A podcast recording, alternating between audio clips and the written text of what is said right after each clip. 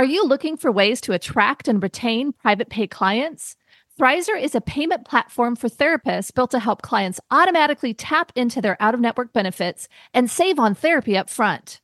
Check out our special link, join.thrizer.com forward slash modern therapist, and use the code modern therapists to activate $2,500 in free payments with Thrizer. Therapy Notes, the number one trusted EHR among mental health professionals, just keeps getting better and better. With legendary customer support 24 hours a day, seven days a week, they're giving you all the tools you need to succeed, whether you're a solo clinician or a group practice. Try them free for two months using promo code MODERN today. You're listening to the Modern Therapist Survival Guide, where therapists live, breathe, and practice as human beings. To support you as a whole person and a therapist, here are your hosts, Curt Widhelm and Katie Vernoy.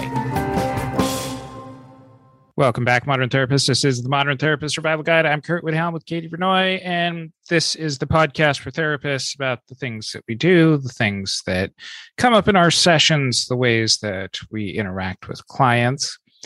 And this episode boils down to language.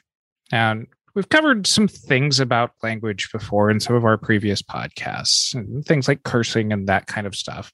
But sparking today's episode is what do we do when clients use language that we don't necessarily like or agree with? What's our role in the therapy room?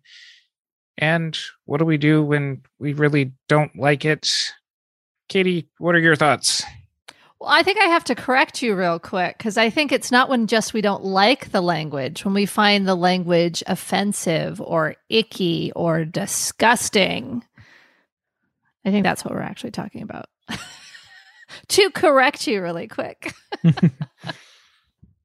so, t- to the topic, I think I was trained as a therapist a million years ago, and I got the blank slate training. I got the the client kind of is the one in the space. You don't put yourself in there.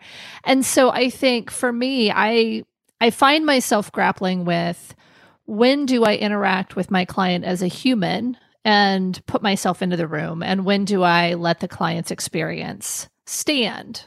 As we were preparing for this episode, I feel like there were a lot of different spots to think about when to correct, when not to correct, when to refer out, when to do all those things. And we we have like two or three episodes on when to like how to fire your clients ethically. We've got an episode on discrimination if we're referring out everyone of a specific uh, gender, for example, cis het white males. so we'll link to those in the show notes. But I think generally, I don't typically correct my clients.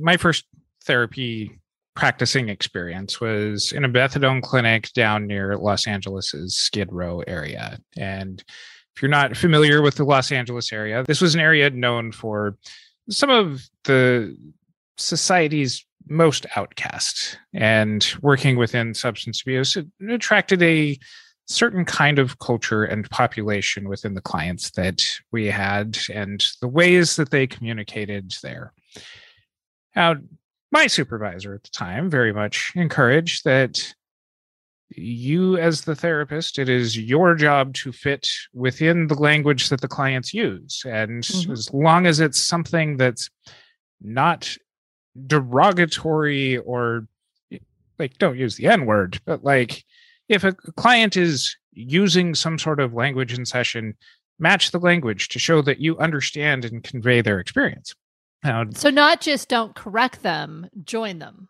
yes Okay. treat them like human beings, enter into their worlds.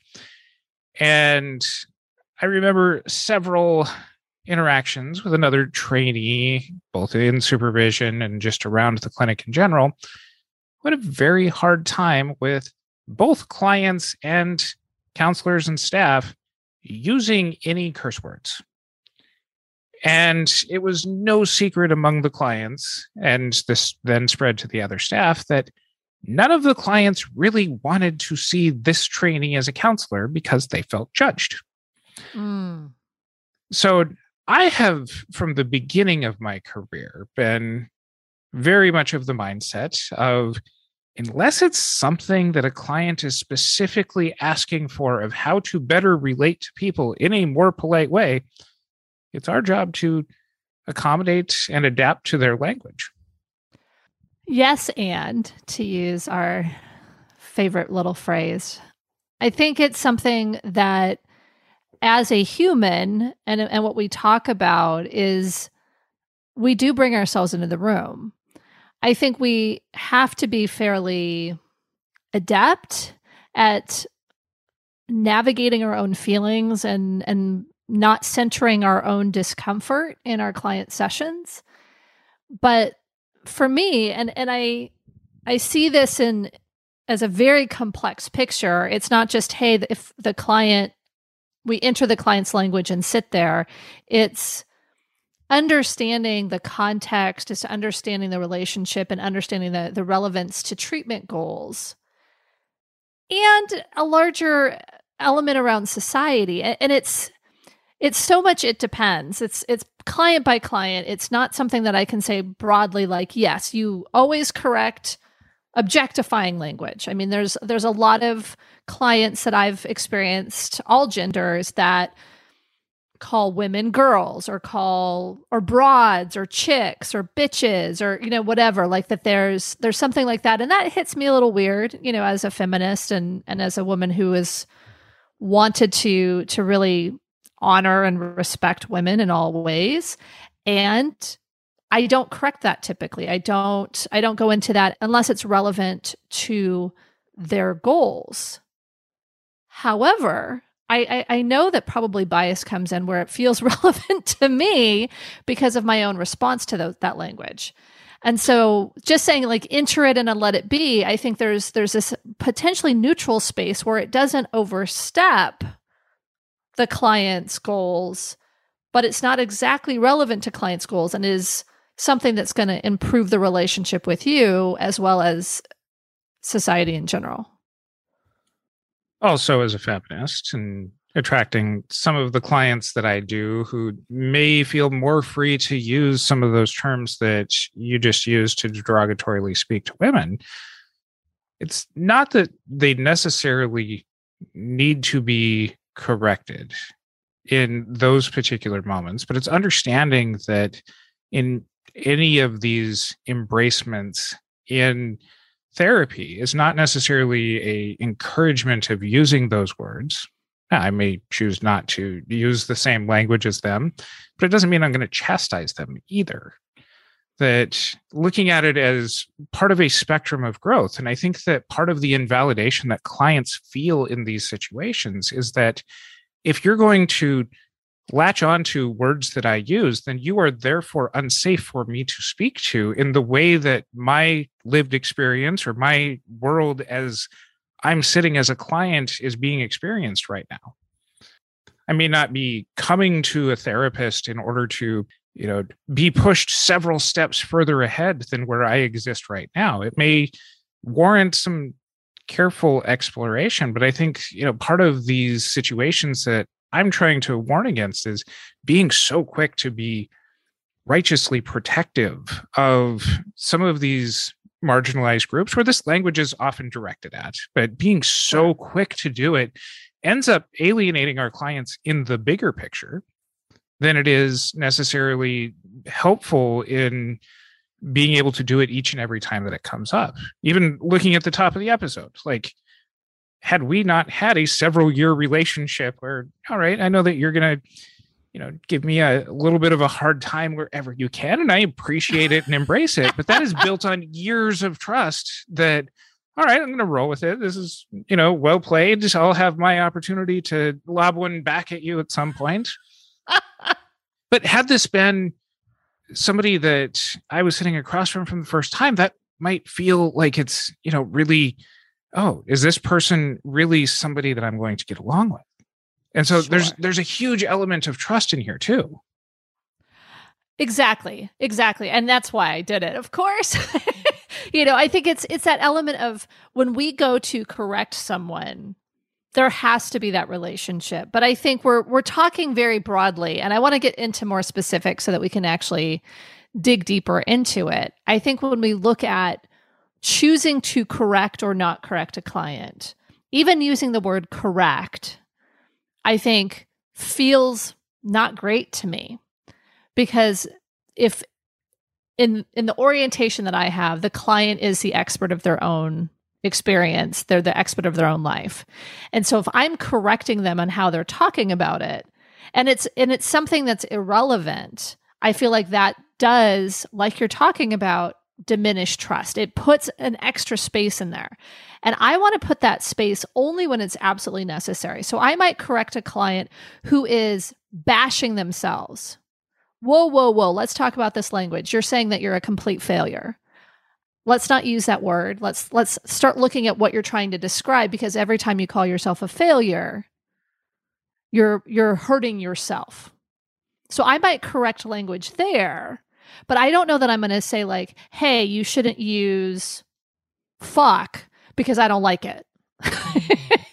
you know, to use a different F word. So so to me, I feel like there's there's that that piece of anytime I tell my client you're wrong in any way, directly or indirectly, I agree. I think there has to be trust there or else it destroys the ability to to have a relationship or at least have a, an open relationship.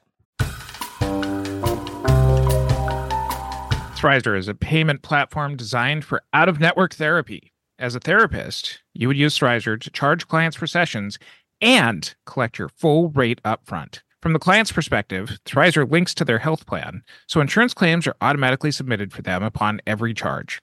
From there, Thrizer manages the claims end to end so that your clients don't have to worry about manually submitting super bills or getting on calls with insurance.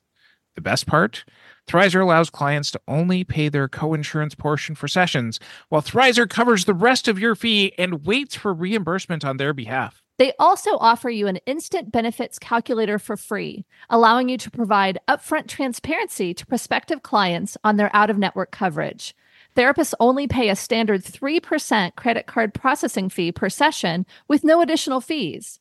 Visit join.thrizer.com forward slash modern therapist to get started and use our promo code modern therapists to receive $2,500 in waived fees for your sessions. But, and maybe this is a, a, little bit of a difference of theoretical opinions that my natural reaction with some of my clients is to still use their language. You know, there's a part of you mm-hmm. calling the overall part of you a complete failure. Are we just empowering that complete failure side of you to take over and look at everything through that way? That becomes, mm. at least in my opinion, even more affirming of where the client's at. It, it's a different means to the same ends there, but to me it's really being able to put it into the the client's language and their own perceptions of self rather than trying to get them to shut off the parts of them that lead them to being able to speak in those ways. But i think that you know this is where at least the chatter in the therapist communities that i see where i see it in developing therapists talking about it and some of my teaching sort of stuff is when this is language used about people who aren't the client and mm. i think that you know we you brought this up you know a few minutes ago but when it's against a marginalized group and i really caution that as a therapist you're already in a position of power in the room but you have to look at the dynamics between you and the client even the unspoken ones because as we have a more diverse therapy client population coming in, particularly where some of those extra power positions that therapists sit in.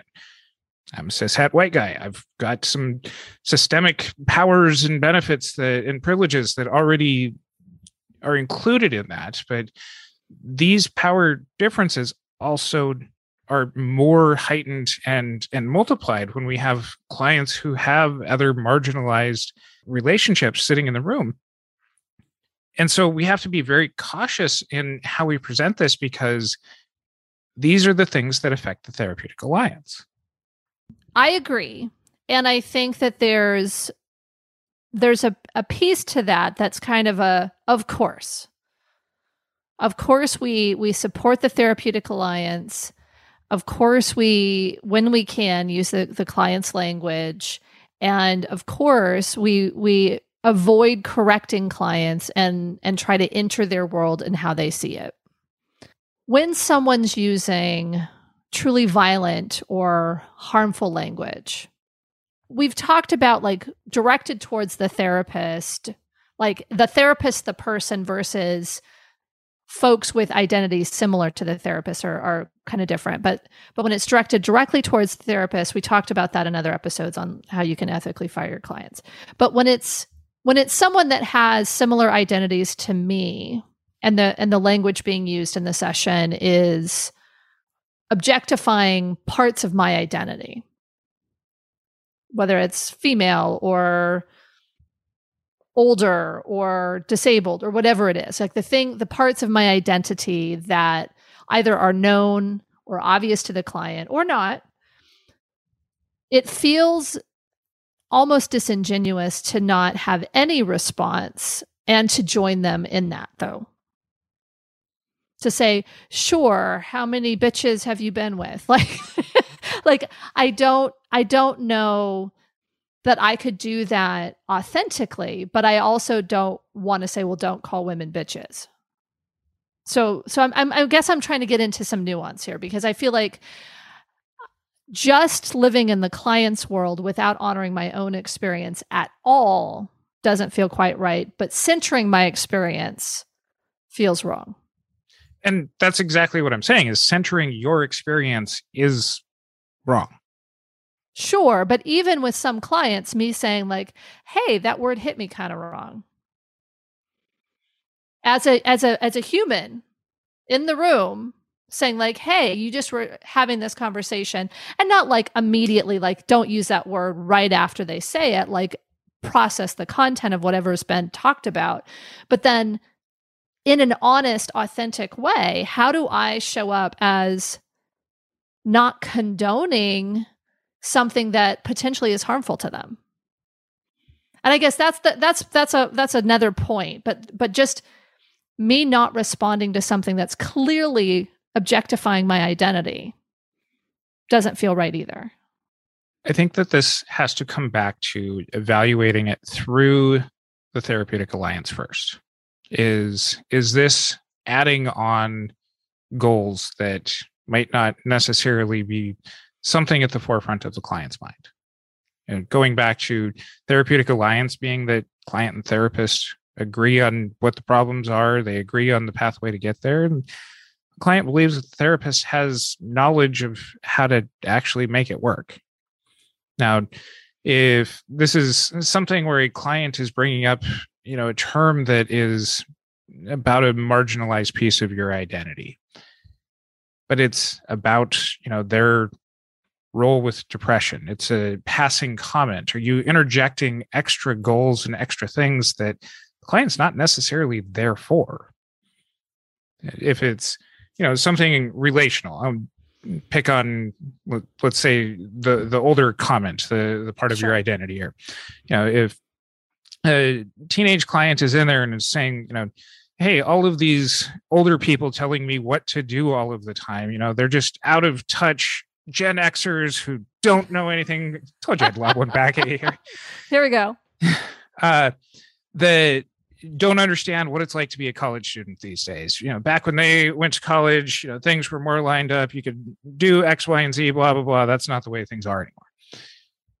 Well, if that's, you know, something where you're steering this conversation around like, hey, I'm a Gen Xer and I'm not that out of touch and blah, blah, blah. Or, you know, that this might be something that all right if this is about the client having some self-confidence or some ability to do things this is interjecting a whole different piece of the conversation that's centering your experience Sure, I agree. I, I don't want to do that. That's something where those passing comments that are basically even irrelevant almost to the conversation or irrelevant to the the, the goal at hand and honestly, or, or I mean, that was a little bit milk toast as far as. I mean, a, as an insult. You, you, I mean, yeah. I mean, I'm not going to sit here on, on the podcast and, and reinforce, you know, things that I, sure, I don't want to sure. have reinforced for people. But it also, in doing this, this is also modeling in our own way of we don't have to embrace it. We don't have to Sure. center it and and put it up on a pedestal as like, yes, this is the way that we now must talk about it for these 45 minutes. It's more of like, all right, I don't have to fully engage in the language. We can still talk about the same things. can talk about you as being a post baby boomer. We can or a pre-millennial. Uh, but you could you could replace any of the things that Sure. I'm talking about as far as a generation here, and put it with you know any sort of racist or sexist or any other ist Sure. language here. Sure, of course. And I think it just viscerally it has a different mechanism. But I think there are things that being able to allow some of those things to float on by and not latch on to them, I think is helpful, especially if it doesn't feel particularly relevant. But if a client, for using your example, if a teenage client was like, and I hate my Gen X parent because they're awful. They're like every other Gen Xer, blah, blah, blah, Gen X this, Gen X that, blah, blah, blah, Gen X, Gen X, Gen X, Gen X. Processing that, leaning into the relationship, and then saying, Hey, did you know I was a Gen Xer? and let's talk about that within the relationship. I think that feels more authentic than saying, Well, what if you knew a, a fairly cool Gen Xer? What if you knew someone that, you know, like whatever So, it is? Yeah, you're is- you're talking about using the relationship at that point, which is a which is a therapeutic tool to be able to use the way that you're relating to the client to be able to get them to have a different perspective as it pertains to the relationship that you have with them. Mhm. But But then why would that be different if someone were using a, a an objectifying word a, around my gender and me then after processing it, talking it through, trying to explore how it aligns with their values, all the things, and I think we should probably go into that too, but then saying, and this is how that word hit me as a person of that gender. I think that that's appropriate if there is the right trust built into and the right reaction and the right plan to be able to utilize that as an intervention. Okay. So uh, so someone has to be able to work in the relationship to be able to correct their clients. Or or let's let's move away from the word correct to discuss problematic language with their client and determine if their client still want helps their client determine if they still want to use that language. Yes, Okay. because then it is making it about the relationship between the two of you, which, if it is something that's impacting the therapeutic alliance, either you or the client should be talking about that. It's without it centering it, it- without centering your experience on it, because it's affecting the therapeutic alliance. And by that point in the relationship, it it's something that having the trust, having the ability to check back on that therapeutic alliance, all of that feedback informed treatment stuff that we really love here is being able to process that information together rather than you know particularly early on in therapy shaming our clients because they're potentially expressing themselves in a way that we determined that because it doesn't fit with our own personal values that it needs to be stamped down or is unwelcome. Not only does Therapy Notes combine billing, scheduling, notes, secure messaging, group telehealth, and more into one streamlined platform, they're also always adding new features and forms to their library. So no matter your specialty, Therapy Notes has you covered. Learn more at therapynotes.com and use promo code MODERN for two months free. So, I want to just get more specific on when someone feels like they need to address the language that their client is using, how to do that appropriately because I think there are there are things that potentially are just inappropriate or or not I'm not open to entertaining for a very long time. And there's stuff that I can let pass for a long time and maybe discuss within the confines of a goal when it becomes relevant. But there are some things that are truly harmful. Um, I'm trying to think of one right now, and I, I can't think of one that I could say po- that I want to say on the podcast. But I think there there are things where condoning racism, for example, or or you know, kind of tacit, you know, tacitly allowing for things that are truly harmful or violent. I think that feels bad, and I I, I can't think of exactly how to frame that. Maybe I'm going off the rails. Well, I'll give you my perspective on it. Okay. I don't think it changes the conversation here unless it's something specifically directed at the therapist because it still comes back to meet the client where they're at. Because if we as therapists, you know, I'm not condoning racism here. Okay. What I'm saying is that we have to have the patience to be able to change clients over time that it's not going to be necessarily every single thing that they say it's not moving them halfway across the country in one particular comment but it's over time being able to develop the sense of how they're coming across or how they're wanting to relate or expressing themselves as a joint goal together. I'm very worried that the more and more that I see these conversations that therapists don't have enough of their own coping skills to deal with these things coming up in sessions where they feel that they have to shut these clients down for the protection of themselves. You know, their only coping mechanism seems to be I need to escape working with clients that don't already agree with my worldview. That concerns me as well. I think although I find it challenging and both of us being white and having a lot of privilege i think we may want to carry more of this than than some of our uh, folks of color or with other marginalized identities having to deal with racist clients or homophobic clients or those things where there are specific identities that are being attacked and that, that is too traumatic or too hard for a, a, a therapist to bear. And so I, I want to recognize that there are going to be people that have different capacities for different types of clients. And I think racist needs therapists too. Yep. We did a whole episode on conspiracy theories and folks that need support when they're kind of deeply in something that's truly harmful and offensive. I think the the the element here is being able to get the skill sets and the coping skills together to be a therapist during these times. We need to know and understand what language is offensive or violent or harmful. We need to know that so we don't use that language. We need to understand it. And we also have to be able to sit with it so that we can help others grapple with their own relationships and how they show up in the world. And we have to do both of those things potentially back and forth throughout the day. Yes.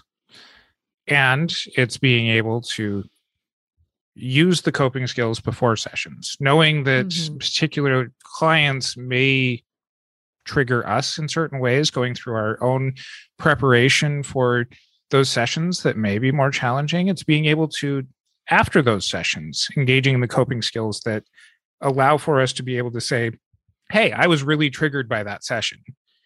And I'm being able to express my feelings about it either through my own individual coping skills, whether it's to a supervisor, whether it's to a colleague of, Hey, that was really difficult. I need to be able to express this versus taking it out on the client.